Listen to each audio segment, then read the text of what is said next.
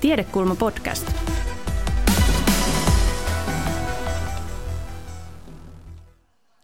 Mun nyt aloitetaan. Siellä on varmaan arvasittekin, mitä päämenoksenne on suunniteltu, sillä kaikille paikoille on jaettu punaiset ja vihreät laput. Pyydän teitä ottamaan ne esiin ja, ja vastaamaan nostamalla oikean värin ilmaan tähän kysymykseen. Suhtaudutteko omaan arkeenne, elämäntapaanne ja elintasoonne vuonna 2035 optimistisesti vai pessimistisesti? Optimistinen vihreä ja pessimistinen punainen. Uskotteko siis, että tulemme selviämään kuivin jaloin? Aika vihreältä näyttää. Selkeästi vihreämmältä kuin punaiselta. Täällä on toiveikasta porukkaa. Katsotaan, saadaanko me kitkettyä tuo toivo teistä tämän puolentoista tunnin aikana. Kun kutsun tänne lavalle ensimmäiset asiantuntijat ja keskustelijat, Raikuvien aplodien saattelemana ympäristöpolitiikan professori Janne Hukkinen, yhteiskuntatieteilijä professori Helsingin yliopiston ekosysteemit ja ympäristötutkimusohjelmasta Sirkku Juhola sekä kauppatieteiden tohtori monialaisessa BIOS-tutkimusyksikössä työskentelevä Paavo Järvensivu. Tervetuloa. Mm. Tota, ajattelin, että lämmittelykysymyksenä kysyn teiltä tämmöinen sitaatti Janne, jonka löysin sulta. Aha. Sä saisit niin kuin selittää tämän sitaattisi tai perustella ja sitten muut keskustelijat saatte ottaa kantaa, että oletteko samaa mieltä vai eri mieltä. Internetin mukaan, Janne, sä oot sanonut, että on hyväksyttävä to, se tosiasia, että painopiste on siirtymässä vääjäämättömästi ilmastonmuutoksen hillinnästä siihen sopeutumiseen. Joo, kerran tota, mulle esittiin tämmöinen, luettiin mun kirjoittamista teksteistä, ja mä en tunnistanut sitä omaksi. No kyllä mä ton tunnistan omaksi, kyllä mä oon sanonut näin, tai kirjoittanut näin. Eli sä sitä, että se, juna meni jo, että et voisi kuvitella, että me hillitään. No mä san, no, eikö, oliko siinä sana painopiste, että se, se kai no joo, ole. kyllä se painopiste että se, painopiste, että se on niin kuin nimenomaan tämmöinen, että kyllä mä oon yhä enemmän niin kuin siirtynyt tämmöiseen, että kaikki, kaikkia toimenpiteitä tarvitaan, mutta, mutta pointtina tässä ehkä on se, että, että nimenomaan se painopiste toimenpiteessä siirtyy. Koska tässä on vähän semmoinen, tässä tota, hillinnän ja sopeutumisen suhteessa semmoinen, niin kuin, että se, se äm, sopeutuminen on ollut niin kuin se pessi, muka pessimistinen ajatus, että hillintää pitää, siihen pitää satsata, ja heti kun rupeaa avaamaan suutaan sopeutumisesta, se on ikään kuin tota, sitä, että heittää rukkaset tiskiä ja sanoo, että tämä peli, että peli on menetetty. Mm. Ja mä oon niin eri mieltä siitä, mun mielestä tämä on, tämä on vaikea tilanne, jossa tarvitaan kumpaakin. Sirkku Juhola. Mä oon itse asiassa Jannen kanssa tästä aika samaa mieltä ja etenkin kansainvälisesti, niin sanotaanko, että tuonne 2000-luvun puoleen väliin niin ei oikeastaan saanut puhua kauheasti sopeutumista, koska se nähtiin just tämmöisenä vähän niin kuin luovuttamisena. Mutta suomalaiset on onneksi kuitenkin semmoista peruspessimistä kansaa, että jos lähtee 90-luvulle, niin sieltä löytyy ensimmäinen tota, Markku Vileniuksen ja kumppaneiden artikkeli ilmastopolitiikasta ylipäätänsä niin kuin kansainvälisestä hillintäpolitiikasta, eli miten saadaan kollektiivisesti päästöt laskuun, niin he ilmoittaa siellä jo, että ei tämä tule toimiin, pitää sopeutua. Ja se on niin kuin ensimmäinen viite oikeastaan kansainvälisessä kirjallisuudessa, missä sanotaan, että meidän pitää tehdä näin. Ja se nyt sattumoisin tulee Suomesta, koska me ei oltu ehkä sitä mieltä, että tämä tulee onnistumaan. Mutta, mutta kyllä mun mielestä tuota, enemmissä määrin ollaan siirtymässä niin kuin sille puolelle. Ajatelkaa, meidän pessimistinen kansanluonne on tehnyt meistä nyt niin kuin eturintaman Eturintama. Valitettavasti. Entäs Paavo? No mä ajattelen niin, että ei me oikein vielä olta tehty sitä hillintääkään, joten jos me te, pikkasen kanssa sopeudutaan, niin painopiste solahtaa sille puolelle. Mm. Ja tota, sehän on vähän sillä että tätä hillintää ei ole pakko tehdä, mutta sopeutumista on sitten pakko tehdä, että väistämättä joudumme sopeutumaan. Siinä mielessä voi ajatella, että kyllä se painopiste siihen, siihen menee. Ehkä sen voisi vielä tuossa tuoda ilmi, että, että tietyllä tavalla sitä hillintää ei missään nimessä kannata jättää niin sanotusti kesken, koska mitä enemmän me pystytään hillitsemään niitä päästöjä, niin sitä, sitä vähempiä niin vaikutukset tulee olemaan. Ne on jo tulossa, sille ei, osalle niistä ei voida enää mitään, mutta osa jopa ajattelee niin päin, että se hillintä rupeaa olemaan sitä sopeutumista, että sillä voidaan vielä vaikuttaa, että kuinka, kuinka suuria ne muutokset tulee olemaan. Tässä vähän jopa niin kuin filosofinen kysymys siitä, että, että kun juuri tällä tavalla perinteistä ajatellen, niin, niin hillintä nähdään aktiivisena toimintana ja sopeutuminen jotenkin passiivisena. Mutta voisiko olla aktiivista sopeutumista? Siis periaatteessa, mä luulen, että historian tutkijat sanoisivat, että ihminen on, ihmiskunta on aina elänyt siinä illuusiossa, että se pystyy suunnittelemaan ja vaikuttamaan jotenkin siihen tulevaisuuteensa, että viime kädessä se on aina vain aktiivisesti sopeutunut. Kyllä.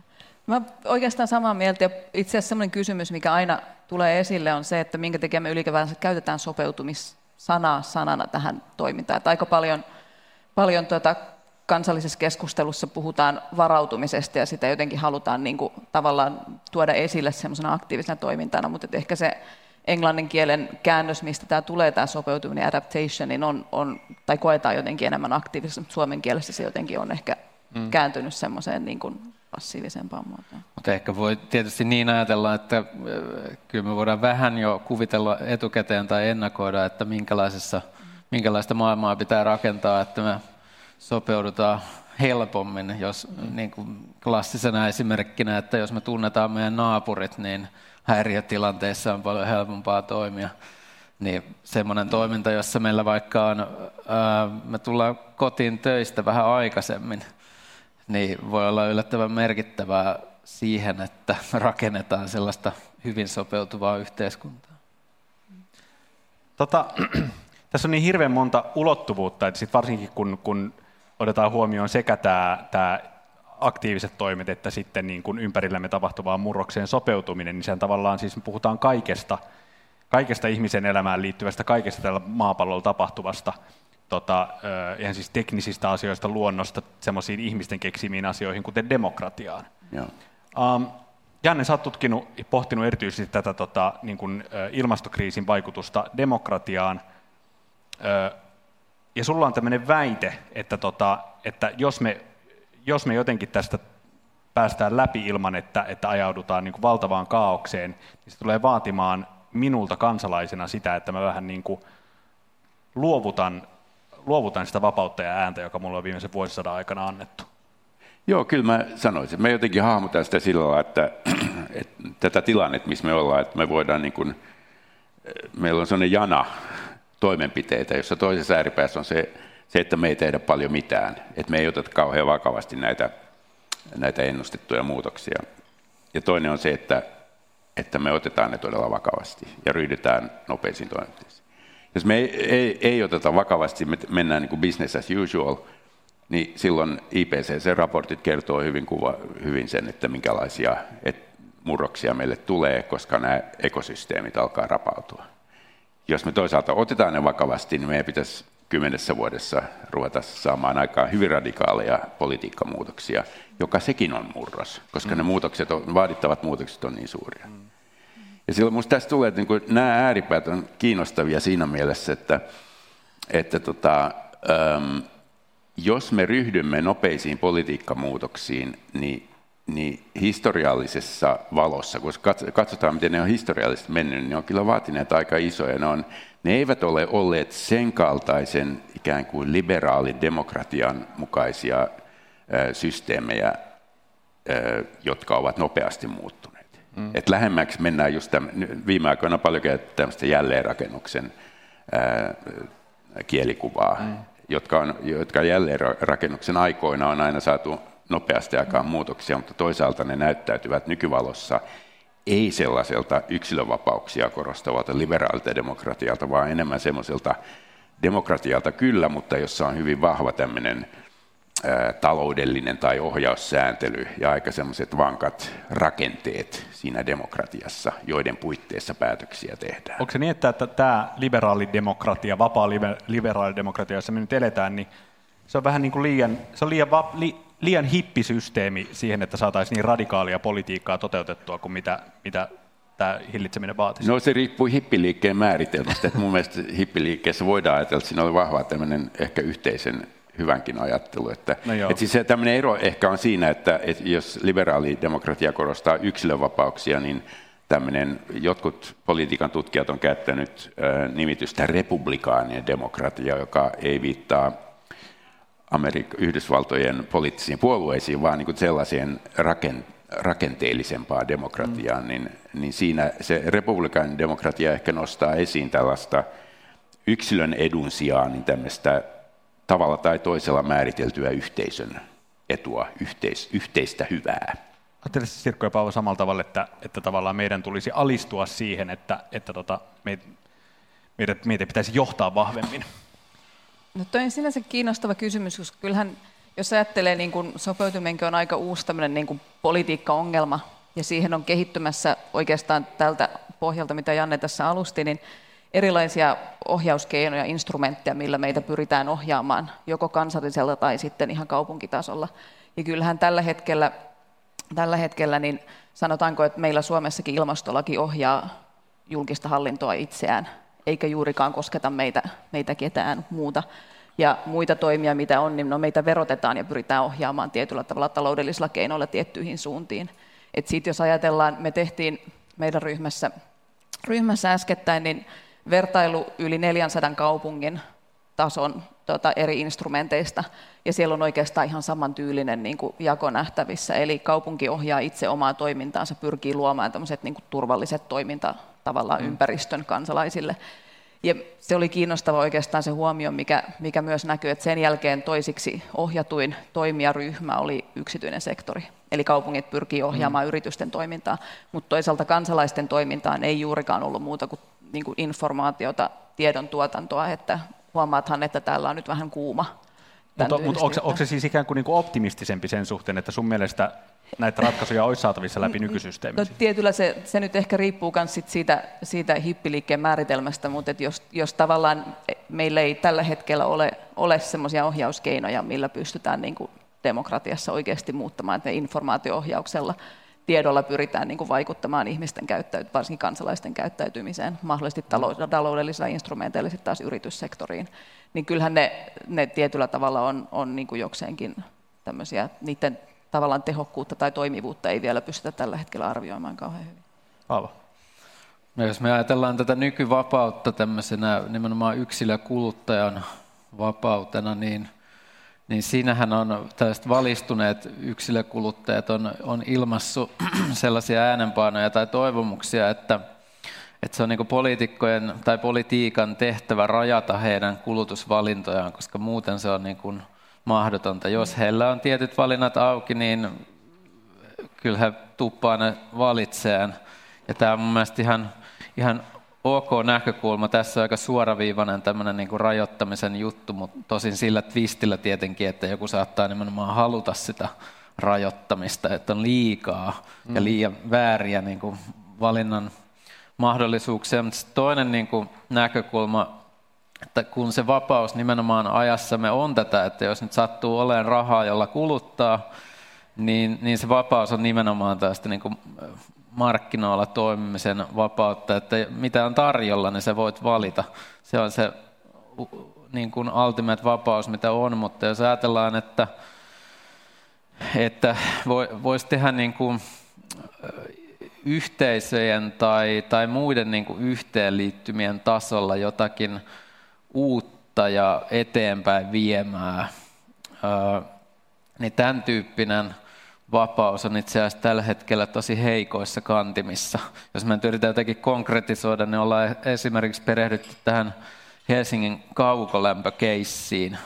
Ja jos me puhutaan tämän, tämän tota lämmön ja sähkön ää, tota, vähähiilistämistä radikaalista aika nopealla aikataululla, niin on itse asiassa aika vähän sellaisia instrumentteja tai tapoja, edes sellaista kulttuuria, jossa me otettaisiin tavoitteeksi tämä dekarbonisaatio lyhyellä aikavälillä ja sitten jotenkin ryhdyttäisiin toimeen.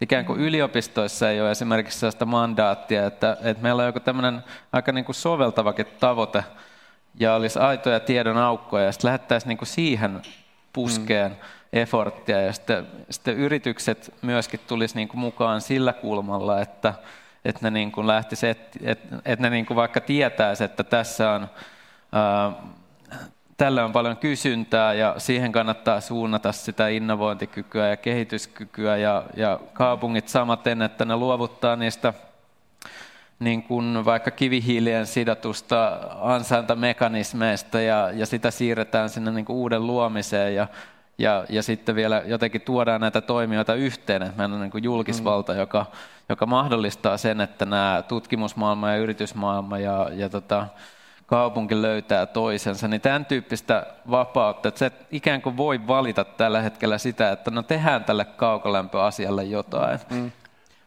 Tämä on minusta aika, toi, jos mä jatkan suoraan tästä, niin tämä on aika tärkeä, koska se liittyy myös tähän, että usein se tulkitaan kauhean ahdistavana se, että jos minä vaikka sanon, että, että sääntely tulee lisääntymään ja käskyttäminen tulee lisääntymään. Mm. No kyllä se, se kieltämättä on vähän ahdistava niin, mutta se varsinkin nykyihmiselle, että, jotka on tottunut siihen, että vaan annetaan informaatiota ja sitten lievästi talousohjausta.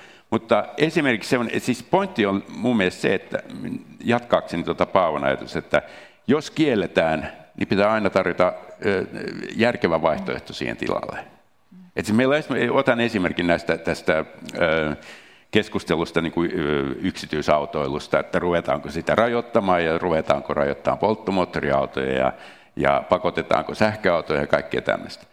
No ensinnäkin siis tämä, se vanha juttu niissä tästä, että Suomi on maa, jossa on pitkä, pitkät etäisyydet ja sen takia me tarvitaan hirveästi bensa-autoja, niin sehän on roskaa, että varmaan 80 prosenttia meidän matkoista tässä, tässäkin maassa on sellaisia muutaman kilsan matkoja, jotka voi aivan hyvin vetää, vetää tuommoisella sähkökinnerillä.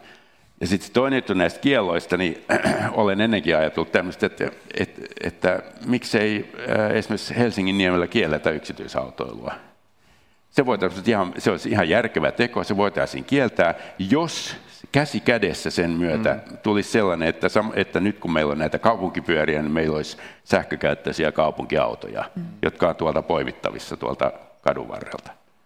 Niin tämä on semmoinen, että se mm. pitää, se pitää niin kuin, jos kielletään, se pitää aina tarjota semmoinen ihan järkevä, mm. ikään kuin vastaavanlainen vaihtoehto. Ja tämähän on, tämä on jo, jo hyvin käytännön tasolla, mutta, mm. mutta tämä on, tämä on asiaa, jota kutsutaan sopeutumispolitiikaksi. Sirkku, sulla on käsitys siitä, että millä tavalla suomalainen sopeutumispolitiikka asettuu eurooppalaiseen vertailuun. Sanoit, että meidän pessimismi on niin kuin, tehnyt meistä pioneereja. No se, on, mutta... no se on tietyllä tavalla tehnyt siitä juuri sitä, että meillähän on, oli, oli tuota ensimmäinen kansallinen sopeutumistrategia Euroopassa. Niitä aika pitkälle globaalisti työstettiin tuolla kehittyvissä maissa, mutta Suomi oli ensimmäinen Euroopan maa vuonna 2005, jossa linjattiin, että millä tavalla, millä tavalla tota pitää sopeutua. Ja itse asiassa voisin tässä nopeasti kysyä yleisöltä, että kuinka moni on tietoinen tämmöistä kansallista sopeutumistrategiasta ylipäätänsä. Vihreällä voi näyttää tai punaisella. Tuolla Eli suurin osa ei tiedä. Sitten voi Tuolla tulla... pari vihreitä löytyy. No, mä itse asiassa taidan tuntea keskeiset henkilöt, jotka, jotka, jotka ovat kolme, kolme ihmistä tietää hyvä. Teitä ei lasketa, koska te tiedätte siitä muutenkin. Mutta tota, se on nyt uusittu jo, ja tota, se tällä hetkellä kattaa vuoteen 2022. Ja saattaa tulla teille monelle nyt yllätyksenä, kun ette sitä strategiaa tiedä, että siellä itse asiassa linjataan, että me kaikki ollaan vastuussa sopeutumisesta. Eli siellä, en nyt sanamäärää tarkalleen muista, mutta sanotaan suurin piirtein näin, että sopeutuminen on, on omaisuuden haltijalla tai sen omistajalla, sen vastuulla tai sen elinkeinon harjoittajalla. Eli valtio tällä hetkellä tämän strategialinjauksen mukaan pyrkii, pyrkii tota, vain ja ainoastaan turvaamaan kriittiset yhteiskunnan toiminnot ja, ja infrastruktuurin, mutta me kaikki muut ollaan sitten vastuussa siitä, että mitä me itse asiassa tehdään. Tämä ei ole sinänsä mitenkään eri, erikoinen vertaus tai erikoinen niin kuin linjaus eurooppalaisessa sopeutumispolitiikassa, niin, että kaikki olla, ollaan menossa siihen suuntaan. Um, Paavo, mitä sä ajattelet? Sä, sulla on esimerkiksi tämmöinen quote, pyri, että ö, pyristelemme irti kollektiivisesta riippuvuudestamme fossiilisiin polttoaineisiin. Ö, tämähän siis se, että me yhdessä pyristellään, niin se vaatisi ymmärtääkseni meiltä semmoista niin kuin tavallaan yhdessä päätettyä mindsetin muutosta, eikö niin? Hmm.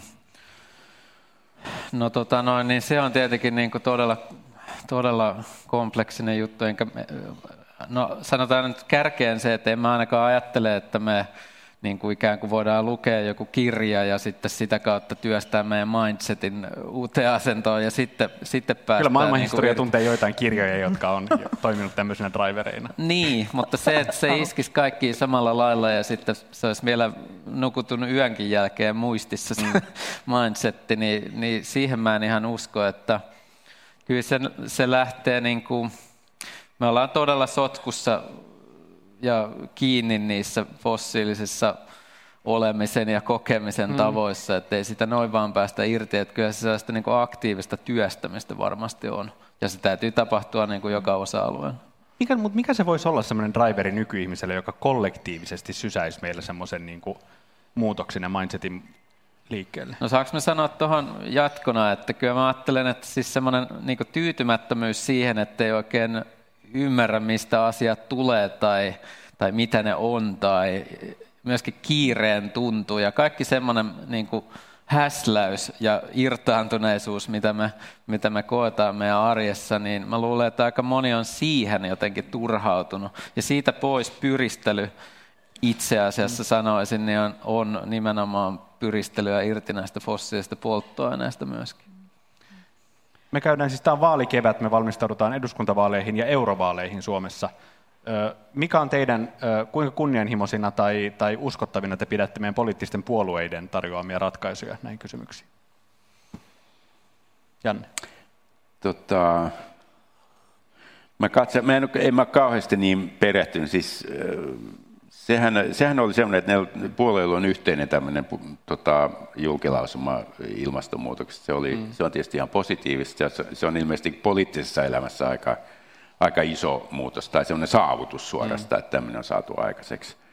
Ähm, Mutta sitten mä kuuntelin tota, jotain näistä vaalitenteistä, jossa oli, oli puoluejohtajat. Ja, ja kyllä, si, kyllä siitä, niin kyllä mä petyin, että se, että se tota, ei se oikeastaan, ei, ei siellä yksi, yhdelläkään ei oikeastaan ollut semmoista, yhdelläkään puoluejohtajalla semmoista, äm, tai siis minä en saanut sellaista fiilistä, että siellä olisi niin sisäistetty tämä, tämä, tämän tilanteen niin vakavuus, se, että pitäisi aika nopeasti lähteä liikkeelle politiikkatoimissa. Mutta se pitää tietysti ymmärtää niin se tosiasia, että politiikka, poliitikko elää sitä politiikan todellisuutta, että jossain vaalikeskustelussa sellaista ei välttämättä mm. sanota edes ääneen, koska se ei ole tarkoituksenmukaista. Mm. Mutta se ei välttämättä, se mitä, miten puoluejohtaja käyttäytyy julkisessa vaalitentissä, ei välttämättä heijastele, heijastele sitä, mitä he tekisivät, jos he olisivat vallan kahvassa. Toivoisin Sirkku avoimempaa ilmasto ahdistusta poliitikoilta? Emme, emme tiedä siis se ahdistus. Musta se jotenkin, jos nyt tarkastellaan pelkästään sopeutumisen näkökulmasta, että mietitään sitä, että on tapahtumassa globaalisti, ollaan varmasti menossa tämän vuosisadan loppuun niin kuin kuitenkin aika korkeille asteluvuille. Pohjoinen pallonpuolisko lämpeää nopeammin kuin, kuin muut paikat. Että et tällaisen keskustelu niin kuin tämmöisessä vaali, vaali-ilmastossa on nimenomaan sitä, että kuka nyt on kieltämässä mitäkin, sitä mm. yksityisautoilua tai lihansyöntiä. Että se semmoinen niin kuin, tavallisen ihmisen arkeen puuttuvat keskustelut on, pysyy tavallaan vielä eden, niin kuin hyvin pitkälle siellä hillintäpuolella. Eli se on mm. siitä, että miten me voidaan tuoda päästöjä alas. Että siellä ei niinkään keskustella siitä, että, että meidän maanviljelijät ei saa enää satokorvauksia, jos tapahtuu niin kuin katovuosia, jotka johtuu ilmastonmuutoksesta, tai tulee suuria tulvia, mitä tehdään. Meillä valtio ei korvaa enää tulva, tulvat tota, niin, niin vahinkoja oikeastaan kenellekään, ellei ole ihan tosi paha paikka. Että mm. tavallaan, että se keskustelu pyörii vielä niin, niin siellä hillintäpuolella, eikä niinkään niissä vaikutuksissa. Et tota, sanotaanko, että et, et siinä mielessä musta sitä ei oikeastaan sitä pintaa raapastukaan vielä kauheasti. Entäs Paavo? Kyllä mä aika samoilla linjoilla, että ei se, se niin kokonaisvaltaisia esityksiä kukaan pystynyt oikein tuottamaan, eikä niissä yksittäisissä linjoissakaan näköjään pystytä pitäytymään tai edes niin. muistaa, mitä ne omat linjaukset on, että ei ne ole mennyt siihen niin kuin, tavallaan siihen, ei se ole sitä niin kuin selkärankaa siinä mm. poliittisessa toiminnassa, mutta siis mä haluaisin ehkä nostaa esiin, että ei täällä Suomessa ole kyllä näytä tällä hetkellä kovin helppoa olevankaan se kokonaisvaltainen puhuminen. Tässä toki syytä vähän, vähän mediaakin. Ää, tästä, jos ajatellaan että Yhdysvalloissa käynnissä olevaa Green New Deal-keskustelua, jossa puhutaan siis biljoonien ohjelmista, sikäläistään triljoonista – ja se niin koetaan, että se on otettu vastaan vähän silleen, että ok, tämä on niin tavallaan pähkä hullua, mutta onhan se samalla niin totta, että joku tämmöinen pitää saada aikaiseksi, että se infrastruktuuri pitää uudistaa nopeasti niin, että se ei enää nojaa fossiilisiin polttoaineisiin. Ja, ja sitten se niin vastapuolikin vähän lähtee miettimään, että no miten tämä sitten hoidetaan. Täällähän se olisi niin kuin jotenkin välittömästi se, että no eihän meillä riitä rahaa edes nykyisen tiestön ylläpitämiseen, mitä sä oikein kuvittelet. haetaan niin kuin tavallaan välitön semmoinen niin kuin takai, Taka, niin. takaisin isku siihen, että, että ihanko tosissasi yrität tuollaista, sehän ajaa meidät perikatoon. Siis tämän tyyppinen mm. keskustelumoodihan tällä, tällä hetkellä on. Onko sun mielestä? On, ja mä ehkä jatkan tästä vielä, mikä muut tuli tuosta Sirkun kommentista mieleen näistä tulvista. Et sitä, mitä ilmeisesti ei ole ihan tajuttu, ja tämä tulee siis, me vedän tämmöistä isoa strategisen tutkimuksen hanketta, jossa keskitytään tämmöisiin viheliäisiin sosioekologisiin murroksiin. Ja siinä, siinä niin kuin on joutunut perehtymään tavallaan siihen tutkimukseen, jossa on tutkittu sitä, että miten yhteiskunnat kohtaavat tämmöisiä vakavia kriisejä ja, ja, ja sit sitä, että miten ne tulevat niistä pois. Ja on ihan eri tilanne. Me olemme nyt siinä tilanteessa, että me olemme korkeintaan menossa niihin kriiseihin. Sitähän tässä nyt keskustellaan. Mm. Mutta se olemus siinä maailmassa, johon me olemme menossa, on sellainen, että se ei ole vain se yksi tulva, tai se yksi jäämyrsky, tai se yksi tukku, tykkylumikriisi Kainuussa. Vaan se on uusi normaali. Vaan se on se, sitten se tulee taas uudestaan. Ja sitten taas seuraavana vuonna. Ja vielä kerran seuraavana. Ja tutkimukset osoittaa, että on aivan eri tilanne tällaisesta normaalitilassa olevasta yhteiskunnasta kohdata se kriisi, kuin sellaisesta, joka on kohdannut kolme kriisiä ikään kuin järjestelmällisesti hyvin lyhyessä aikavälissä, ja sieltä pitäisi sitten niin kuin palautua. Mm. Niin se on ihan eri asia. Se ei enää mene sillä, se ei ole niin easy juttu. Et silloin mm. ikään kuin me olemme luultavasti siirtymässä sellaiseen uuteen normaaliin, joka on vähän vaikeampi ja vakavampi. Pikkusen teistä mun mielestä niin kuin, tuota, huokuu tämän poliittisen päätöksentekokoneistomme suhteen niin kuin pessimistinen fiilis, niin kysyn tämän ensimmäisen osiomme lopuksi teiltä, että, että kun nyt kuitenkin kai on niin, että 2030-luvulla Suomen pitäisi olla, pitäisi olla hiilineutraali ja 2050-luvulla jo hiilinegatiivinen. Tämä on niin kuin se, se, va, se, tota, niin se hillintä, jota meiltä odotetaan, mm. niin onko tämä teidän mielestänne lainkaan ö, uskottava ajatus enää? Ähm, to, se on kiinnostava kysymys. Siis jos, ajat, jos vetoaa taas kerran ihan tutkimukseen, niin jo 2000-luvun alussa oli tutkimuksia, jossa, jossa tota, ja on tietysti globaalilla tasolla, mutta on pystytty osoittamaan, että ilmastonmuutos ei ole ä, taloudellinen eikä tekninen ongelma. Meillä on kaikki teknologi- vaadittavat teknologiat, meillä, meillä on, periaatteessa ne on taloudellisesti järkeviä, kyse on vain toimeenpanosta. Ja tämä aivan varmasti pätee Suomeen, joka on va- vauraampia mm. maita tällä pallolla. Ni, niin tota, realismi teknis-taloudellisessa mielessä ihan piece of cake. Eli me, jos me pystytään kaikki ne biljoonat mobilisoimaan 2008 finanssikriisissä, niin sillä päästään hiton pitkälle, päästäisiin niin kuin samanlaisella rahamäärän mobilisoinnilla tämmöisessä, tämmöisessä ilmastonmuutoksessa. Sitten kun siirrytään poliittisen realismiin ja Suomeen, että, onko, mm. että huolimatta tästä teknistaloudellisesta kapasiteetista, niin, on, niin. onko realistista ajatella Mä luulen, että se on, mä, mä otan tämmöisen aristoteellisen keskiarvon, että tota, mä luulen, että tässä joudutaan tota, kohtaamaan niitä kriisejä ennen kuin se, et, ennen kuin se menee niin kuin perille näille päätöksentekijöille. Et sen pitää tulla muutama kerran todella iholle ja silleen niin kuin jäädä siihen iholle kiusaamaan.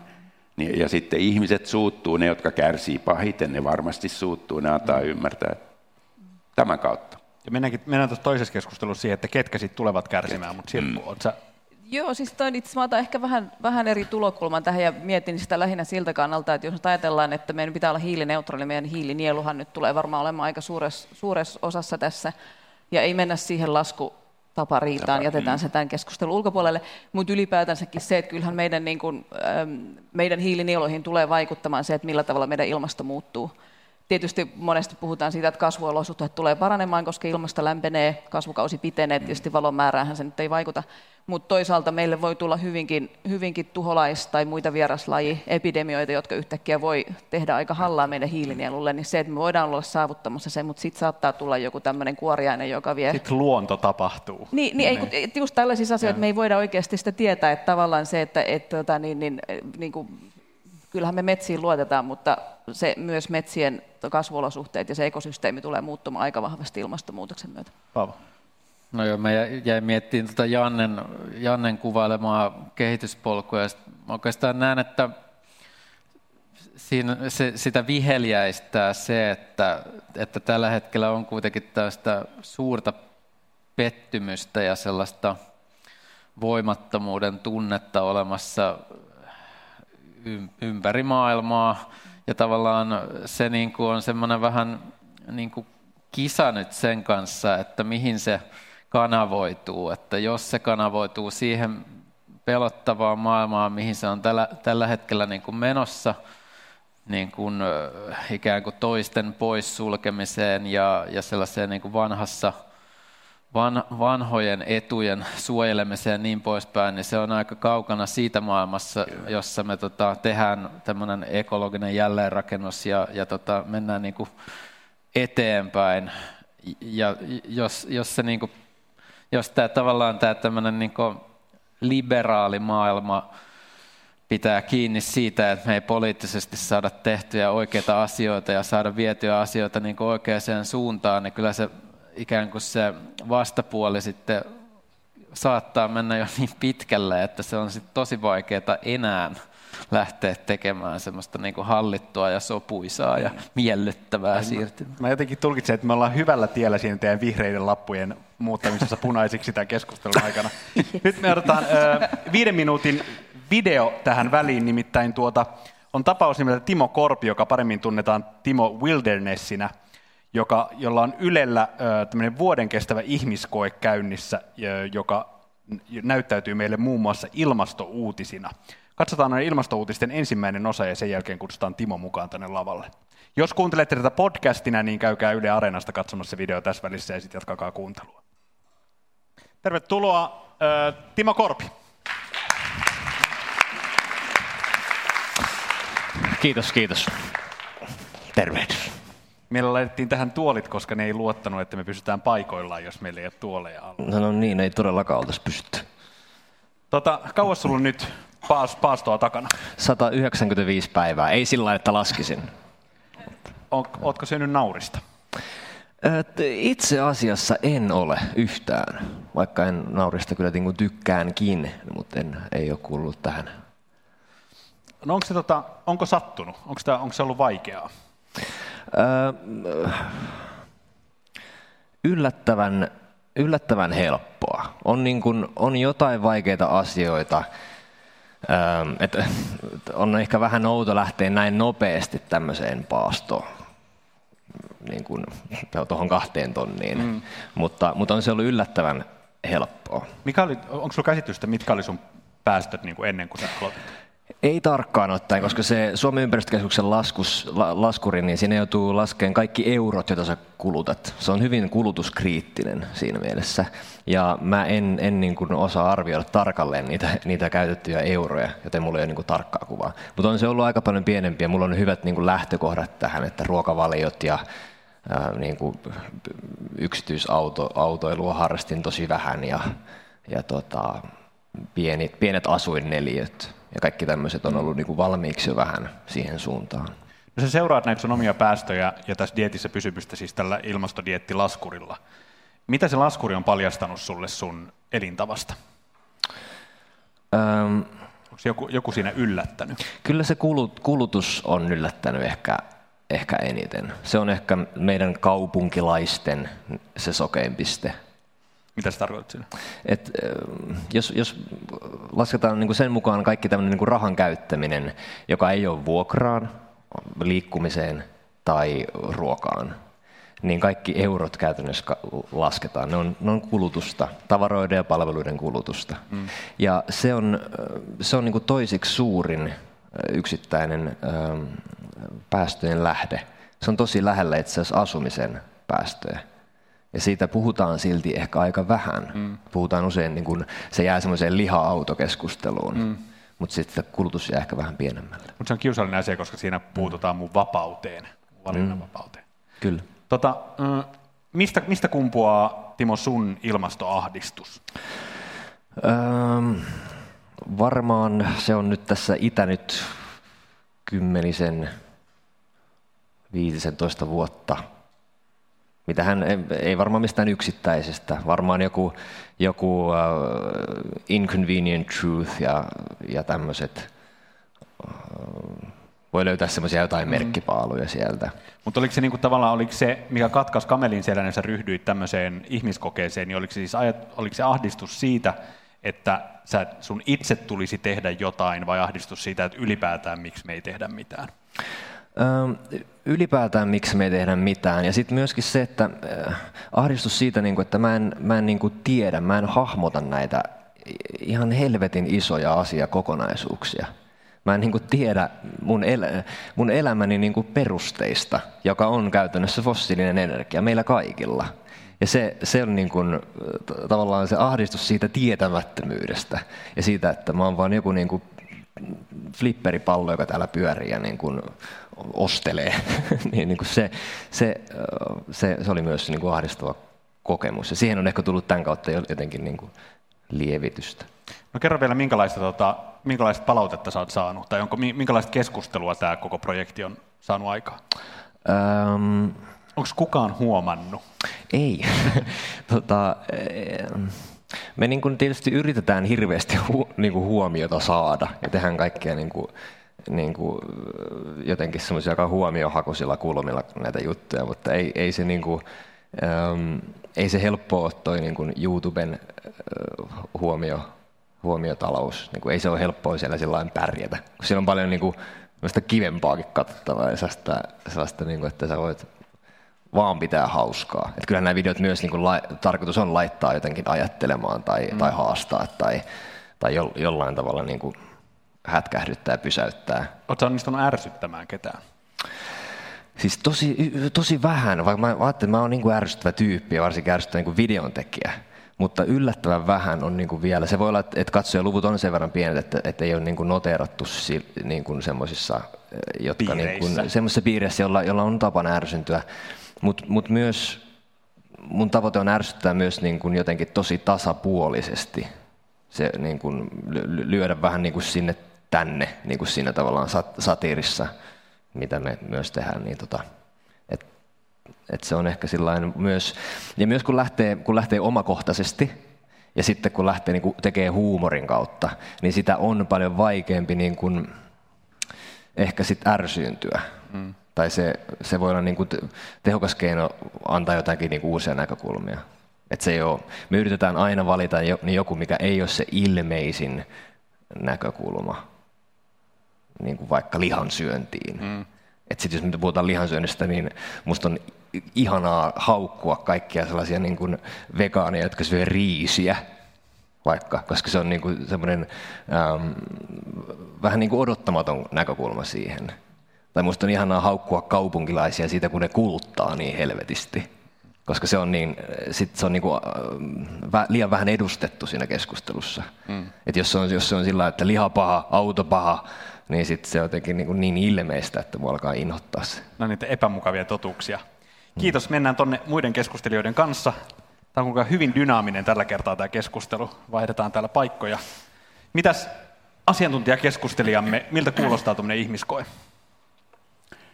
Se kuulostaa musta ihan fiksulta. Se, mikä mun täytyy heti sanoa semmoinen, josta ei tuossa al- alussa puhuttu ollenkaan, tai mä puhuin vain näistä säännöistä, mutta se on oleellinen, tavallaan aika näkymätön tekijä. Tai se ei ole näkymätön, me ei kiinnitä siihen huomiota, kun se on niin tavallinen. On tämä teknologia, tämä materiaalinen ympäristö, että, että tota, sä käytit termiä, että sä tunnet olevasi niin kuin flipperipallo fossiilitaloudessa niin se on minusta aika osuva sille, että ei, meitä, ei meillä ole sääntö, joka pakottaa meidät hirveästään fossiilitalouteen. Meillä on vain teknologinen järjestelmä, joka on rakentunut sen ympärille. Mm. Ja tämä on, tämä on ehkä syy, se on se optimismi, että me voidaan ruveta kehittämään teknologiaa. Yksi tapa säännellä, tai aivan keskeinen tapa säännellä sitä, mitä ihmiset käy, miten ihmiset käyttäytyy, on rakentaa fyysinen ympäristö sellaiseksi, että niillä ei ole kauheasti vaihtoehtoja tehdä muulla tavalla asioita. Mitä Sirkku ajattelet tämmöisestä ilmasto, eiku päästödietistä? siis tosi, tosi hieno ja tietyllä, tietyllä tavalla sellainen ehkä, mihin niin kuin, kuten sanoit tuossa, että et ei se loppujen lopuksi ollutkaan kovin vaikeaa, sit kun sä tavallaan päätit siihen, päätit siihen ryhtyä ja mä voisin kuvitella, että varmaan, varmaan tota, niin, niin, jos päästään siitä tämmöisestä, että nyt et sitten muuten aja tai semmoisesta niin kuin nalkuttamisesta enemmän siihen, että löytyy niitä positiivisempia vaihtoehtoja, niin mä luulen, että aika moni voisikin herätä siihen, että se on oikeasti mahdollista. Paavo. Mä ja Jumi jotenkin tuohon flipperipöytäjuttuun, että jonkun pitäisi lyödä meitä niin kovaa, että me pudotaan sieltä flipperipöydältä ja niin. päädytään jonnekin tota alemmalle ja laajemmalle tasolle. Ja. Mutta tota, eli eri järjestelmää, mutta tota, tota, tota, uh, No siis se, se minkä toi varmaan tuo niin kuin tosi hyvin esiin uh, tässä, tämän järjestelmän sisällä niin kuin raivokkaasti niin päästöjen vähentäminen on se, että, että just on, onko se nyt 80 prossaa vai mitä, mitä sä onnistut vähentää, niin, niin se on mahdollista, jos oikein siihen keskittyy ja, ja, ja tota, panostaa. Mutta sitten se siitä siitä eteenpäin, niin, niin kyllä se tuot, tuotannon, se millä ne loppuasia tuotetaan, niin se, se pitää niin oikeasti pystyä muuttamaan. Ja tota, no, se kertoo sen, sen mm. haasteen. Mm. Me ollaan tässä puhuttu siitä, että, että joka tapauksessa meidän arkemme ja elämäntapamme tulee muuttumaan, luonto meidän ympärillä tulee muuttumaan. Kyse on siitä, että että nyt lopulta sitten siitä, että kuinka paljon me ollaan aktiivisia toimijoita sen muutoksen suhteen, kuinka paljon me vain sopeudutaan siihen, mitä ympärillämme tulee tapahtumaan. Tota, esittäkää kaikki, yritetään olla hyvin konkreettisia ja kuvitella sitä meidän tule, tulevaisuutta. Esittäkää arvaus siitä, että mikä, missä me ensimmäisenä tullaan dramaattisesti arjessamme havaitsemaan ne muutokset. Mikä tulee iskemään meidän kasvoille ensimmäisenä? Timo. En mä tiedä, ei mulla ole mitään haiva. Siis, äh, tota, mä, mä heitän tämmöisen spekulaation, mm. tämmöinen niin kuin, tavallisen ihmisen spekulaatio, joka ei ole asiaa tutkinut. Äh, siis mä epäilen, että se tulee jotenkin niin kuin talouden, talouden kautta, et, ja sillä tavalla sitä niin kuin voi olla vaikea ehkä havaita, siis ruoantuotannosta ruoantuotannosta jollain tavalla säteilee niin kuin maailman, maailman talouteen. Tämä on niin kuin mun mm. tämmöinen oma, oma spekulaatio, että ehkä se, ehkä se näin. Mä veikkaan, Mutta... että Paavo vieressäsi on samoilla linjoilla. Hmm. Joo, jo, olen, olen. Hyvä, että vastasit tuon mun puolesta. Mä, mä ajattelen, että siis se, mitkä meillä on täysin vieraita, on niin kuin tällaiset e-, erilaiset katkokset niin kuin, että me, ollaan totu, no, me ollaan totuttu siihen, että, että sähköä ja lämpöä tulee aina, kun sitä mm. halutaan, mm. tai niin kuin kaikki, on, kaikki on saatavilla mm. koko ajan. Jos tähän tulee jotain, jotain hämminkiä, niin, niin se, se voi niin kuin aika yllättävällä tavalla muuttaa sitä, miten me asioita koetaan. Tuota, mä olin itse asiassa vähän aikaa sitten Tuusulan kansalaisopistossa luennoimassa tästä ja kysyin tästä sähkökatkosasiasta ja siellä yllättävän moni oli kokenut niitä joka talvi. Et se on tietysti missä maakaapelointi Helsingissä mm. on viety, niin se mm. tuota, hyvinkin pitkälle, niin se riippuu. Mutta mä näkisin, että siis, jos nyt mietitään ihan ilmastonmuutoksen vaikutuksia, suoria vaikutuksia, eli, eli lämpötilaan, sadantaan liittyviä asioita, niin ne nyt ehkä tulee tietyllä tavalla tässä niin kuin hiljalleen etenemään, ne ei ehkä iske vasten kasvoja, mutta paljon puhutaan Puhutaan ilmastonmuutoksen heijasten vaikutuksista, globaaleista vaikutuksista erilaisiin tuotantoketjuihin, ruoantuotantoon, miten se heijastuu sitten tavallaan arkeen. Onko meillä suomalaiset yritykset tietoisia siitä, että miten niiden tuotantoketjut globaalisti menee. Mm. On paljon esimerkkejä siitä, että kuinka tulvat jossain tietyssä paikassa vaikuttaa tota, niin, niin, tämmöisiin niin kuin erilaisiin tuotantoketjuihin ja mikä vaikutus niillä on. Et mä luulen, että se tulee tämmöisten heijasten vaikutusten kautta näkymään ehkä enemmänkin. Mm. Tässä Mutta tämmöisen hal- suomalaisen niin kuin, yhteiskunnan toimintakykyyn liittyen. Halki keskustelu, mutta siis viidestä alkaen näistä vastauksissa on pilkahdellut koko ajan se, että miten merkittävässä roolissa tässä on yrityskenttä itse asiassa, niin kuin, että se, ja, ja miten sieltä asiat pilkahtelee meidän elämään. Mutta mikä on sun vastaus? Mikä iskee meillä ensimmäisenä pahasti kasvoille? Pahasti kasvoille. tota, niin, kyllä se, kyllä, mä, kyllä se voi olla, että se on, että, että meillä isot ihmismäärät asuu täällä etelässä näillä kaupunkiseuduilla, niin tota, ehkä se on semmoinen, vaikka niillä on hyvät nämä varautumissysteemit, niin ehkä se on just sellainen, että tulee Kainuun kaltainen tota, sähkökatkos, joka jatkuu vähän pidempään. Ja se voi olla aikamoinen shokki. Niin kuin just, se on vähän eri juttu, kun se tapahtuu Kainuun perukoilla, mm. kuin että se tapahtuu isolla metropolialueella. No kuvitellaanpa semmoinen, kuvitellaan semmoinen tota, hyvä, hyvä pakkasinen talvi Helsingissä ja kaksi viikkoa kestävä sähkökatkos. Miten se vaikuttaa? Se tota, ensinnäkin äm, olen eräille asiaa tunteville, paremmin tunteville ihmisille esittänyt just tällä lailla sen, ja hän sanoi, että ei kestä kahta viikkoa, että ei kestä edes viikkoa. Hmm. Että kestää korkeintaan, olisiko se neljä, neljä päivää tai jotain tällaista. No, mutta silloin pitää tietysti ajatella, että niin ne, kaikki, joiden vastuulla on varautuminen ja val, valmistautuminen, sanovat näin, että, mm. että niillä on niin tietyt speksit, että mikä on maksimissa. Että mm. Ei talvivaarassakaan, se oli maailman paras tämmöinen bioliuotuskaivos, ei siellä tietenkään voi mitään tapahtua. Mm. siis silloin ajateltiin näin. Mm. Että kaikki onnettomuudet on tällaisia. Niin. Mutta mitä tapahtuu, se on, jos, se, jos se nyt sanotaan, että se kaksi viikkoa kestä, niin kyllä se on aika se on jo niin pitkä, että silloin se rupeaa niin kuin laukaisemaan tällaista yhteiskuntaa äm, rauhaan ja sellaiseen, niin kuin, että se fiilis menee vähän epämiellyttäväksi kaupungissa. Koska... no lievästi sanoin, joo. niin.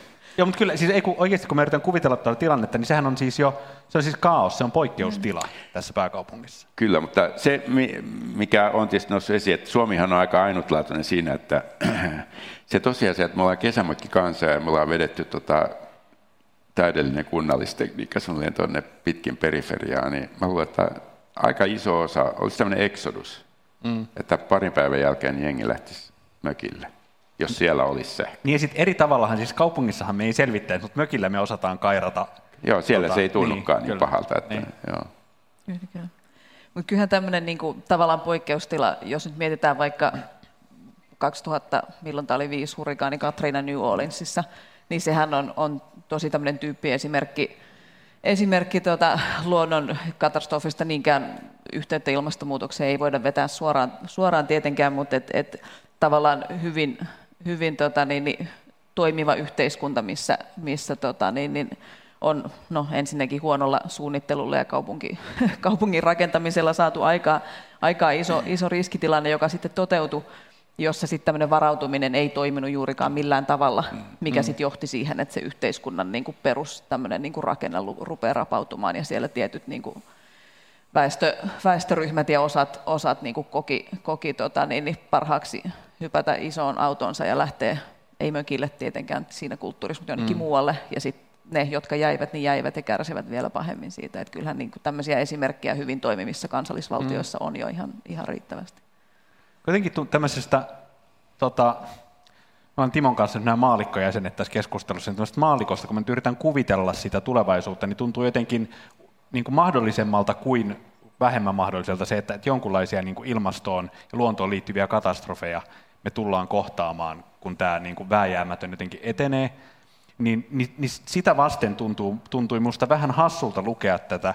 Se viittasit tuossa jo alkukeskustelussa tähän tota, Suomen kansalliseen sopeutumissuunnitelmaan, joka on mm. tosiaan tehty vuodelle 2022.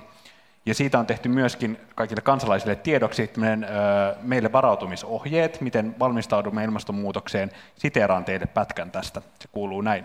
Ilmastonmuutos on täällä, huutomerkki. Lämpötila kohoaa, kovat tuulet, helteet, myrskyt, kuivuus, kosteus, moni asia ympäristössämme muuttuu. Kaikkia ilmastonmuutoksen vaikutuksia ei voida enää täysin estää ja ilmastonmuutoksen hillinnän ohella meidän täytyy miettiä, miten voimme parhaiten varautua ja sopeutua ilmastonmuutoksen vaikutuksiin. Ohjeita. Pysyttele helteillä, varjoisilla ja viileillä paikoilla. Viilentäviä hetkiä voi löytää esimerkiksi virastoista, ruokakaupoista tai varjoisista metsistä. Ranta-asujana tai mökinomistajana tutki parhaat keinot tulviin varautumiseksi tontilla. Tulva voi yllättää myös kaupungissa.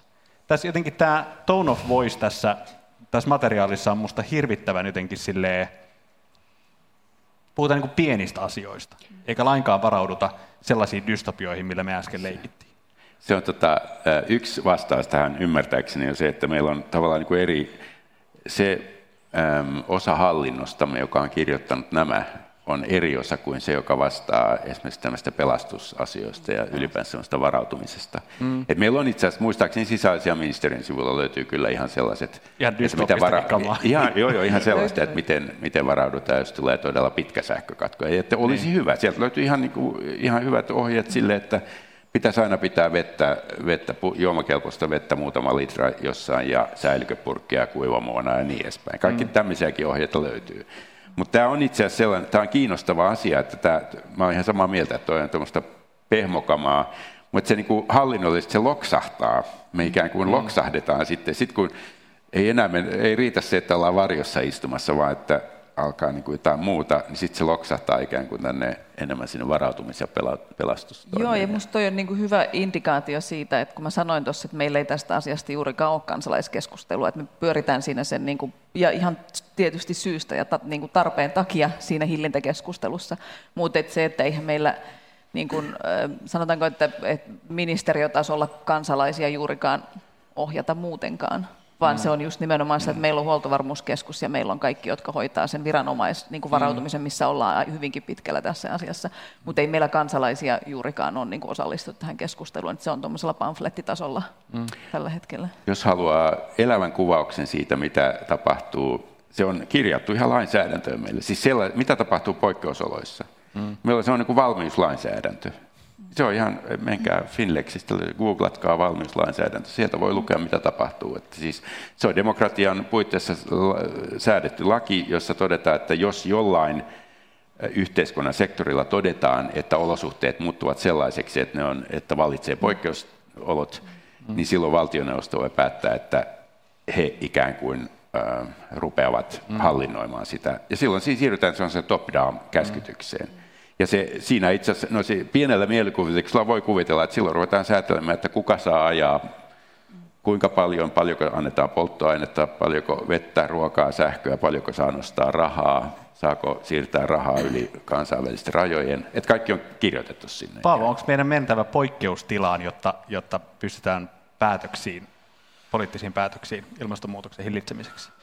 No ehkä, siis tavallaan ainakin sellaisessa niin talouspoliittisessa katsonnassa, jos ajatellaan, että missä kohtaa on löytynyt niitä halukkuuksia ja varakkuuksia tehdä merkittävää, merkittävää yhteiskunnallista toimintaa, siis ohjata taloudellista toimintaa tiettyyn suuntaan järjestelmällisesti. Kyllä ne on niin poikkeustiloja, että nimenomaan kriisitilanteet tai sit, siis tällaiset niin katastrofitilanteet tai sitten sotaan var, valmistautuminen tai sodasta toipuminen, tällainen niin kuin jälleenrakennuksen aika, niin etenkin tässä sotatilanteessa aina tiedetään, että, että rahasta se ei ole kiinni, eikä se ole myöskään viime kädessä kiinni sitten tällaisesta yksilövapauksista tai, tai siitä, että pitää kunnioittaa tehtaiden oikeuksia tehdä ihan mitä ne lystää, riippumatta siitä, minkälaiset vaikutukset niillä on muulle yhteiskunnalle ja niin päin pois. Se on, se on itse asiassa tosi kiinnostavaa, miten tämä amerikkalainen Green New Deal-keskustelu on nimenomaan hakenut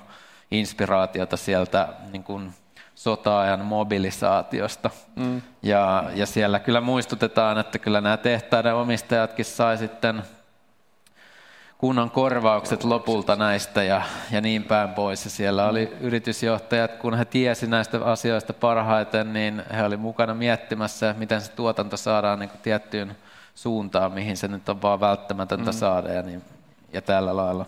Ehkä tämä niin rahakysymys, mihin, mihin rahaa riittää tai että onko se niin raha se rajoittava tekijä sille, mitä me voidaan tehdä. Ehkä se on niin se keskeisin niin kuin, tavallaan ideologinen tai mentaalinen ero, että mitä voidaan ajatella, mitä tässä tämmöisessä poikkeustila versus normaalitila jutussa mm. muuttuu, että tavallaan kaikki tämä niin kuin talousteoreettinen keskusteluhan käsittelee mm ikään kuin tätä normaalitilaa, mutta voidaanhan me ajatella, että ei tämä nyt ole ihan normaali tila, että nämä on kysymykset ja viittaa niin kuin johonkin ihan tosi muuhun kuin normaali tilaan. Mm. jos meillä on tästä nyt sanotaan 20 vuotta eteenpäin tällaista melko poikkeuksellista tilaa, niin kyllä se ehkä vaatii poikkeuksellisia toimenpiteitä.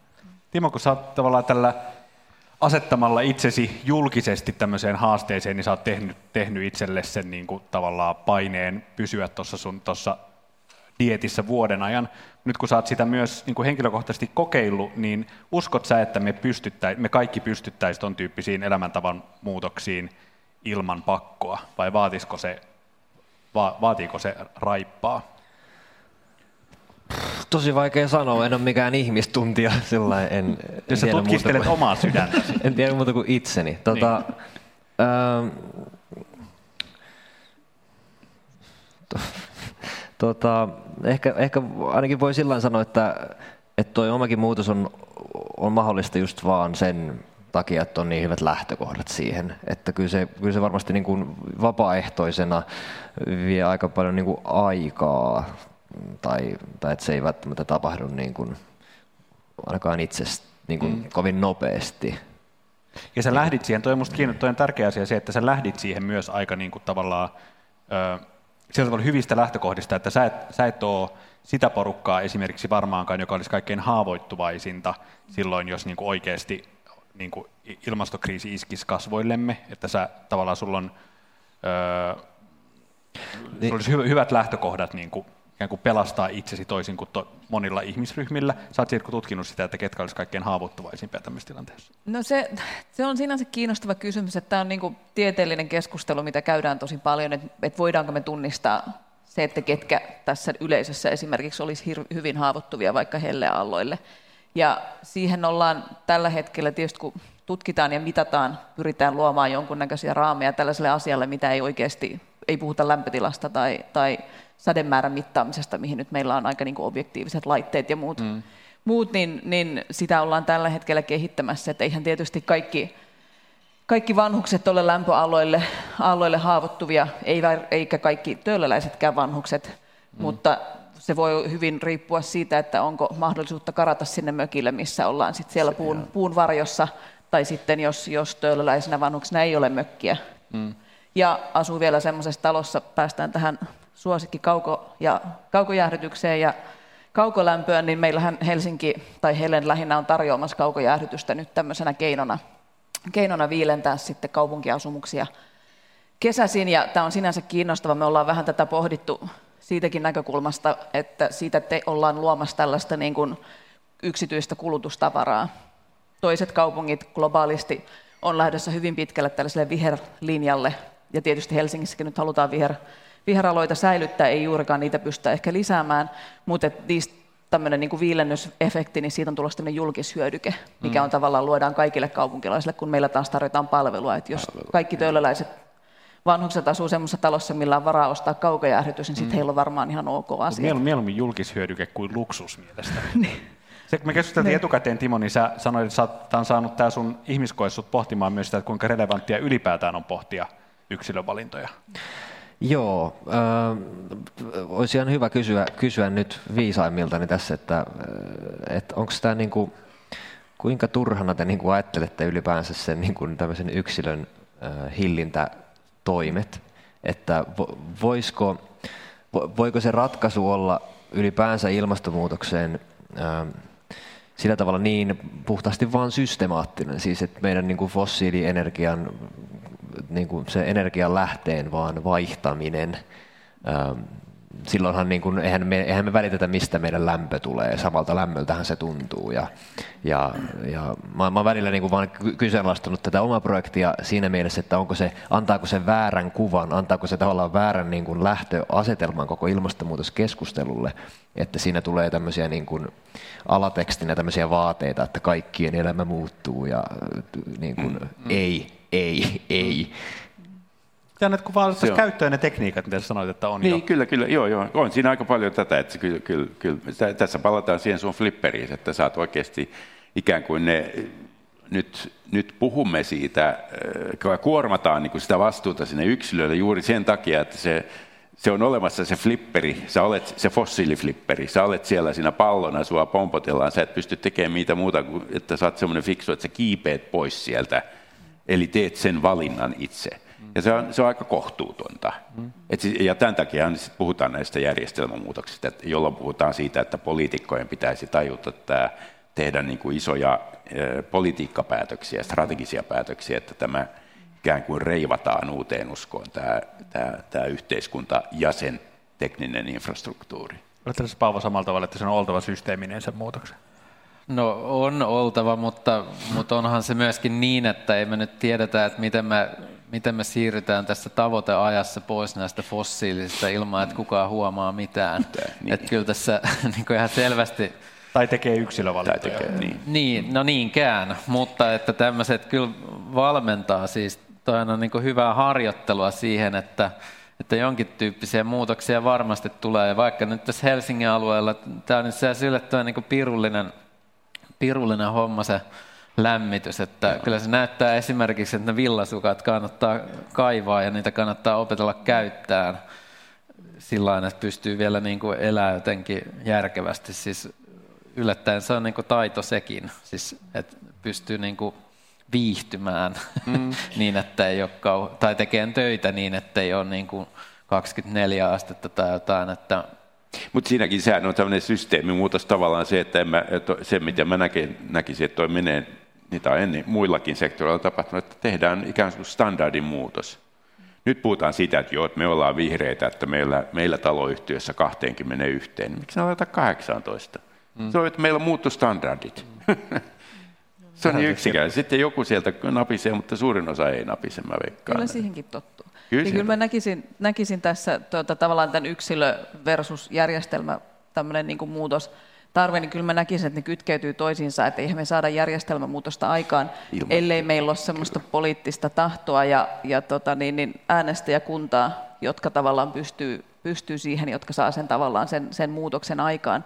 Ja siinä tämmöinen niin kuin yksityisten ihmisten esimerkit, julkiset tai ei, tai se, että me ruvetaan muuttamaan sitä ja meidän äänestymiskäyttäytymis muuttuu, niin sillä tavalla me saadaan sitä muutosta aikaan. Että semmoinen niin kuin, tavallaan sellainen, niin kuin, niin kuin sä sanoit hyvin, että, että ei me sitä ihan huomaamatta pystytä tekemään niin kuin tuolla kulisseissa. Hallinto mm. vaihtaa kaikki meidän polttoaineet ja yhtäkkiä kaikki on ok.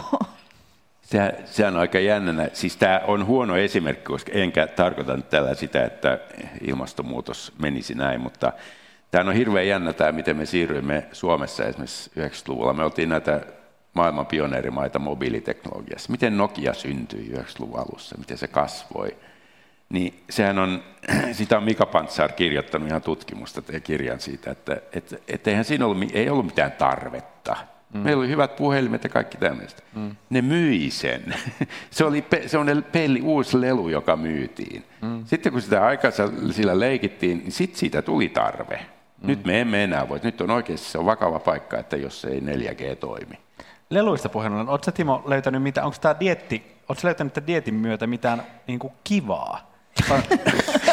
mitään uutta kivaa, siis, vai onko kaikki ollut vain niistämistä? Ihanaa, että, ihanaa, että kysyit. Siis, mm. ähm, Tuosta videosta saa ehkä vähän sellaisen niin kuin kurjuuden maksimointikäsityksen, mm. mutta siis mulle liittyy itsellä tähän aika paljon sellaista hyvin niin kuin lapsenomaista äh, riemua kun löytää niin kuin semmoisia tosi pieniä asioita, mitä voi tehdä niin kuin toisin. Esimerkiksi ähm, niin kuin kahvin juominen on semmoinen, niin kuin mitä laskuri sallii sen, mutta mä oon lukenut, mä nyt mä vaarallisella niin, vesillä. Mä oon lukenut niin levottomia, levottomia päästöjä joistakin tutkimuksista sille, että mä lopetin sen.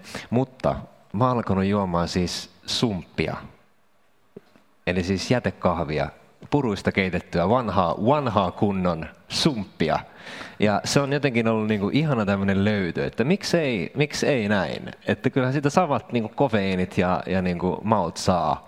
Ja tota, mulle se on ihan, ihan valtavan niinku, äh, ihana, ihana asia, ihana löytö. Mahtavaa. Joo. Ihana, mä, mä, mä toivoin, että tässä toisessa keskustelussa päästään konkretiaan, ja nyt todella sumpissa ollaan Joo. konkretiassa. Otetaan ne punaiset ja vihreät laput esiin ja suoritetaan tarkastuslaskenta. Kysymys kuului 2035. Suhtaudutko omaan arkeesi elämäntapaasi ja elintasoosi optimistisesti vai pessimistisesti? Optimistinen vihreä ja pessimistinen punainen. Mm, ehkä vähän.